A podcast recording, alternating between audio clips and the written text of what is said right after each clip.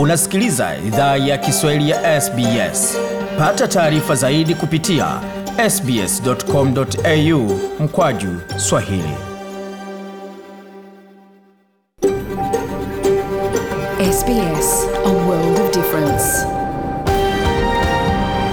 You're with SBS Swahili on mobile, online and on radio. Unasikiliza idhaa ya Kiswahili ya SBS kwenye simu ya mkononi, mtandaoni na kwenye radio. wamiliki wa jadi wa ardhi tunaofanyia matangazo yetu. Kuanzia leo, idhaa ya Kiswahili inatoa heshima zake kwa Kamareg, watu wa taifa la Kulinga, kwa wazee wao wa sasa na wa zamani. Pia kuanzia leo tuna wakubali wa Aboriginal na Torres Strait Islander ambao ni wamiliki wa jadi kutoka ardhi zote unaosikiliza matangazo haya. Jambo pote lipo na karibu katika makala idhaa ya Kiswahili ya SBS. Uko na migode migerano, tukuletea makala haya kutoka studio zetu za SBS na mtandaoni, anwani ikiwa ni sbs.com.au mkwa juu swahili. Hivi sasa ni saa 4 kwa masaa ya mashariki ya Australia, saa 12 kwa masaa ya magharibi Australia na saa 2 unusu kwa masaa ya kusini Australia, tukiwa na mengi ambayo tumeandalia kutoka studio zetu. Pamoja na haya kuna cheo chochote ya serikali mumesikia Raila Odinga amepata na amenyang'anya wale ambao tulikuwa na wao Jubilee? Kama kunaye anajua arushe mkono juu, aseme Raila Odinga alikuja kuwa waziri wa kitu gani? Kuna cheo chochote ambao mheshimiwa Kalonzo amekuja kuchukua? Rais Uhuru Kenyatta hapo akizungumza katika kongamano la chama cha Jubilii hapo akiidhinisha mswada kwamba Jubilii itamuunga mkono Raila Odinga katika kinyang'anyiro cha urais baada ya mwaka huu, na hapo baadaye kidogo ikawa Ndio sasa sisi tukakutana tukaongea kwa kirefu zaidi. Oh, wewe uliniita mimi mlevi, na wewe na wewe uliniita mimi mwendazimu. Tukakaa pale tunaangaliana tu, chuki mingi zaidi. Baadaye mambo yakapoa, tulikuwa wawili tu. Raila Odinga hapo akizungumza katika NDC ama kongamano la chama cha ODM hapo katika uzinduzi wa kampeni yake rasmi baada ya kuidhinishwa pia kuwa mpeperushaji wa bendera ya urais wa chama cha ODM. Yote hayo ni katika makala ambayo tumeandalia, lakini kwa sasa tupate muktasari wa habari.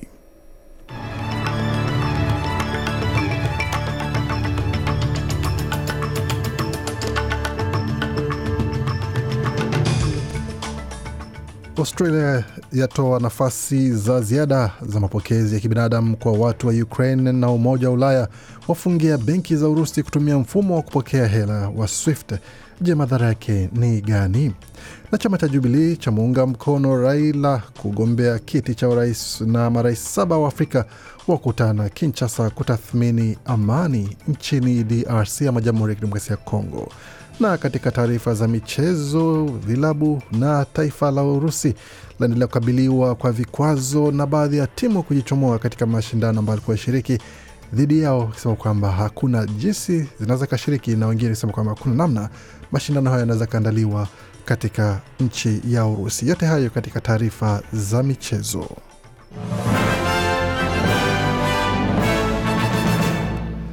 Waendelea kusikia idhaa Kiswahili ya SBS tukiwa na migode migerani, tukuletea makala ya moja kwa moja kutoka studio zetu za SBS na mtandaoni, anwani ambayo ni sbs.com.au juu swali, tukiwa na mengi ambayo tumeandalia, lakini kwa sasa tuende moja kwa moja katika taarifa zile ambazo tumewaandalia kutoka studio zetu.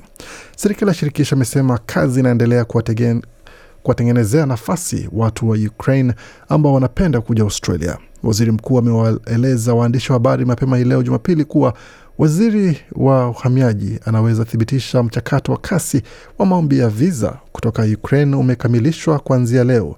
Ameongeza kuwa maombi ya watu wa Ukraine yanapewa kipaumbele cha juu. Bwana Morrison amesema pia kuwa Australia itatoa katika miezi na miaka ijayo msaada kupitia mradi wetu wa mapokezi ya kibinadamu. But not just the humanitarian program. The support through visas will come through all aspects. Anasema ila si tu kupitia mradi wa kibinadamu, msaada kupitia viza utakuja kutoka hali mbalimbali mbali za mradi wa viza wa Australia. Hiyo ni katika mradi wa familia, mradi wa ujuzi, mradi wa wanafunzi. Mradi wa kibinadamu hautakuwa mradi pekee ambao tutatolea msaada, na baada ya miaka mbili ambako mapokezi yetu ya kibinadamu yamekuwa chini, kuna nafasi ya kutosha katika mradi hiyo kuweza kupokea watu wengi zaidi, alisema waziri mkuu Morrison.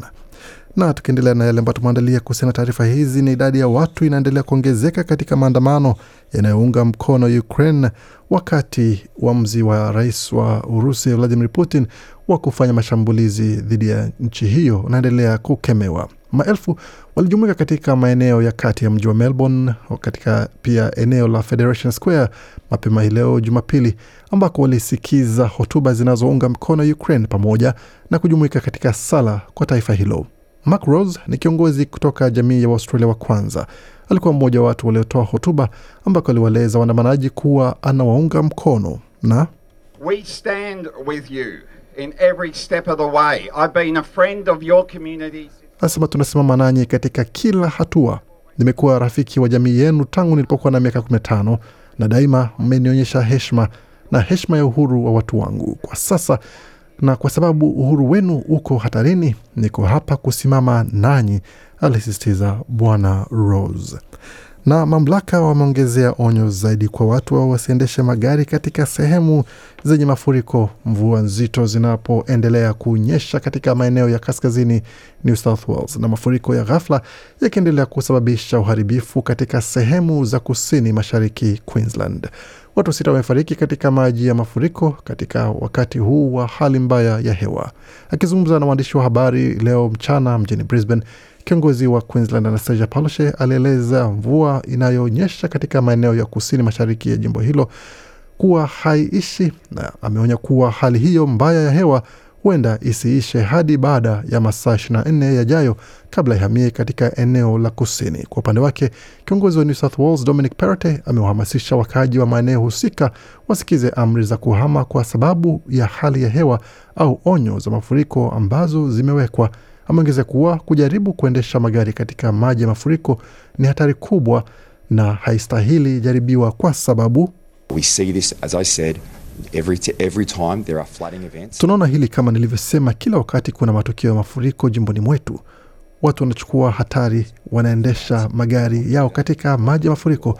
Usifanye hivyo, unaweka maisha yako hatarini, alisisitiza Bwana Perrottet.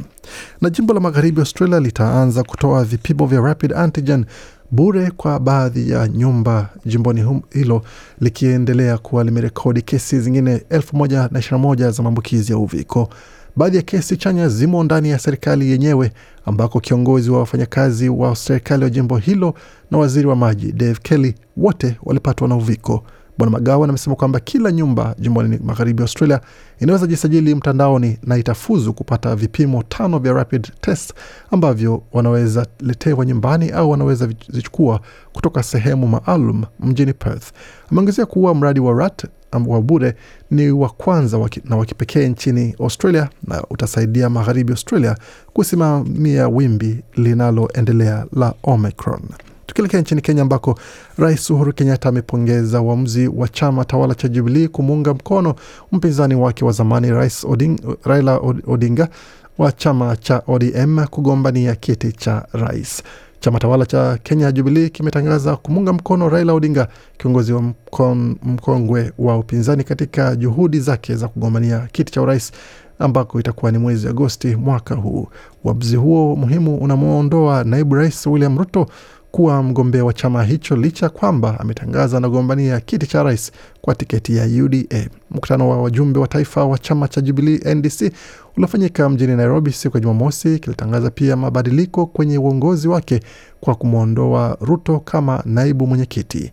Nafasi ya Ruto inachukuliwa hivi sasa na Jimmy Angwenyi na katibu mkuu wa chama Rafael Tuju anaondoka na nafasi yake inachukuliwa na Jeremaya Kioni, mbunge wa Ndaragwa. Wakati huo chama cha ODM kinachoongozwa na Odinga nacho kilifanya kongamano la chama na kuweza kumuidhinisha kuwa mpeperushaji wa bendera yake, na taarifa hiyo unaweza kusikia baada ya taarifa za habari.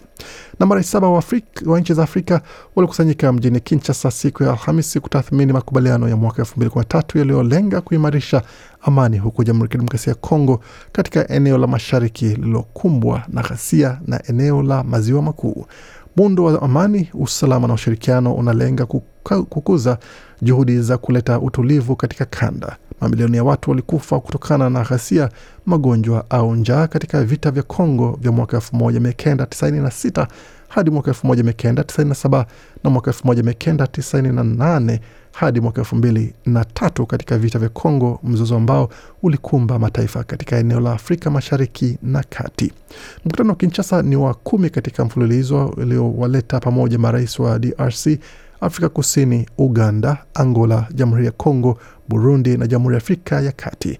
Mwanadiplomasia mmoja alisema kwamba mkutano huo ulitarajia kuelezea wasiwasi wake kuhusu vifaa na usaidizi mwingine kwa makundi yenye silaha ambayo bado yanaendelea kufanya harakati zake katika eneo hilo.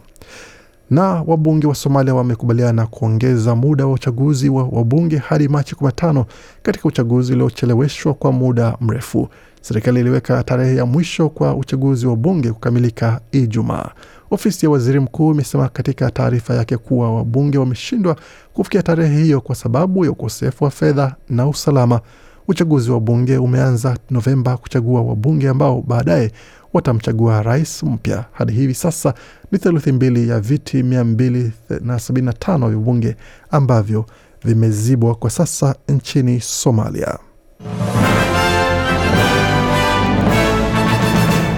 Waendelea kuisikia idhaa Kiswahili ya SBS ukiwa na migode migerano. Kwa satukia moja kwa moja katika taarifa za michezo, tukianzia katika soka. Mapema hii leo matokeo yalikuwa ifuatavyo, ambako Newcastle Jets eh, walitoka sare ya kufungana kwa mradhi, si Newcastle Jets bali ni Western United ambao waliwacharaza Perth Glory magoli mawili kwa sufuri, wakati mechi ambayo ilikuwa ichezwe mapema hii leo kati ya timu ya Western Sydney Wanderers dhidi ya Wellington Phoenix iliahirishwa kwa sababu ya hali mbaya ya uwanja na mvua ambazo zilikuwa haziishi. Na hapo jana ilikuwa ni zamu ya mechi ya Sydney na Melbourne City ambapo bingwa watetezi wa ligi Melbourne City walipata ushindi wa magoli mawili kwa moja wakati Adelaide United wakapata magoli mbili kwa moja dhidi ya Central Coast Mariners ambapo kijana wa Burundi akapachika kombora la goli. Na katika mechi zingine za kimataifa, hususan katika EPL, mechi kati ya Everton na Man City iliisha kwa goli moja kwa ushindi kwa upande wa bingwa tetezi City, lakini imekumbwa na utata baada ya mmoja wa wachezaji wa City kunawa mpira, lakini VAR pamoja na waamuzi wakisema kwamba si kosa, mechi iendelee. Katika mechi nyingine Aston Villa waliwacharaza Brighton na magoli mawili kwa sufuri, wakati Man United na Watford wakatoka sare kutofungana sufuri kwa sufuri, wakati Burnley ikatoka sare kufungana moja moja dhidi ya Crystal Palace. Newcastle wakapata ushindi magoli mawili kwa sufuri dhidi ya Brentford. Na taarifa ambazo zinatufikia kwa sasa ni kwamba baada ya kucharazwa kwa Leeds United kwa magoli manne kwa sufuri dhidi ya Tottenham, ni kwamba mwalimu wake Marcelo Bielsa huenda akakabidhiwa mikoba yake na kuondoka katika klabu hiyo wakati mechi kati ya Chelsea na Liverpool ya kung'ania kombe katika ligi kuu ya Uingereza inatarajiwa kuwa moja ambayo inatazamiwa kuwa moja. Mechi nzuri, lakini vilevile vile pia ikiwa na mirengo ya kisiasa kwa sababu ya umiliki wa timu ya Chelsea, ambapo mmiliki wake ni Mrusi na anajulikana kama ni wandani wa bwana Putin, lakini mwenye hivi karibuni amesema kwamba ameondoa uongozi wake ama usimamizi wake wa timu ya Chelsea na ameikabidhi kwa moja ya shirika linalosimamia masuala mengine ya kibinadamu huko nchini England. Mengi zaidi tutaweza kujua katika taarifa zinazokuja hapo baadaye, lakini kwa sasa tupate taarifa kidogo kuhusiana na taarifa za hali ya hewa.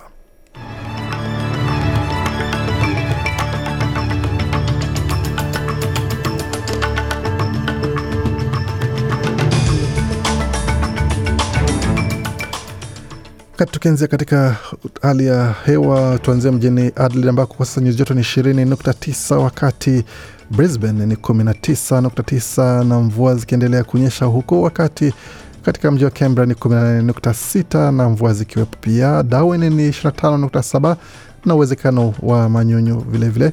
Tukielekea moja kwa moja hadi Hobart ambapo ni 18.2 nyuzi joto hapo, na mjini Perth kwa saa nyuzi joto ni 30.7, na wakati Melbourne ni 22.2 Sydney zikiwa ni 21.8 na mvua zikiendelea kunyesha vivyo hivyo.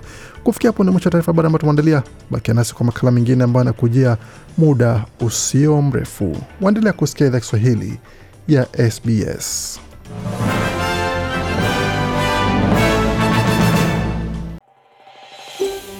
Je, unataka kusikiliza taarifa zingine kama hizi?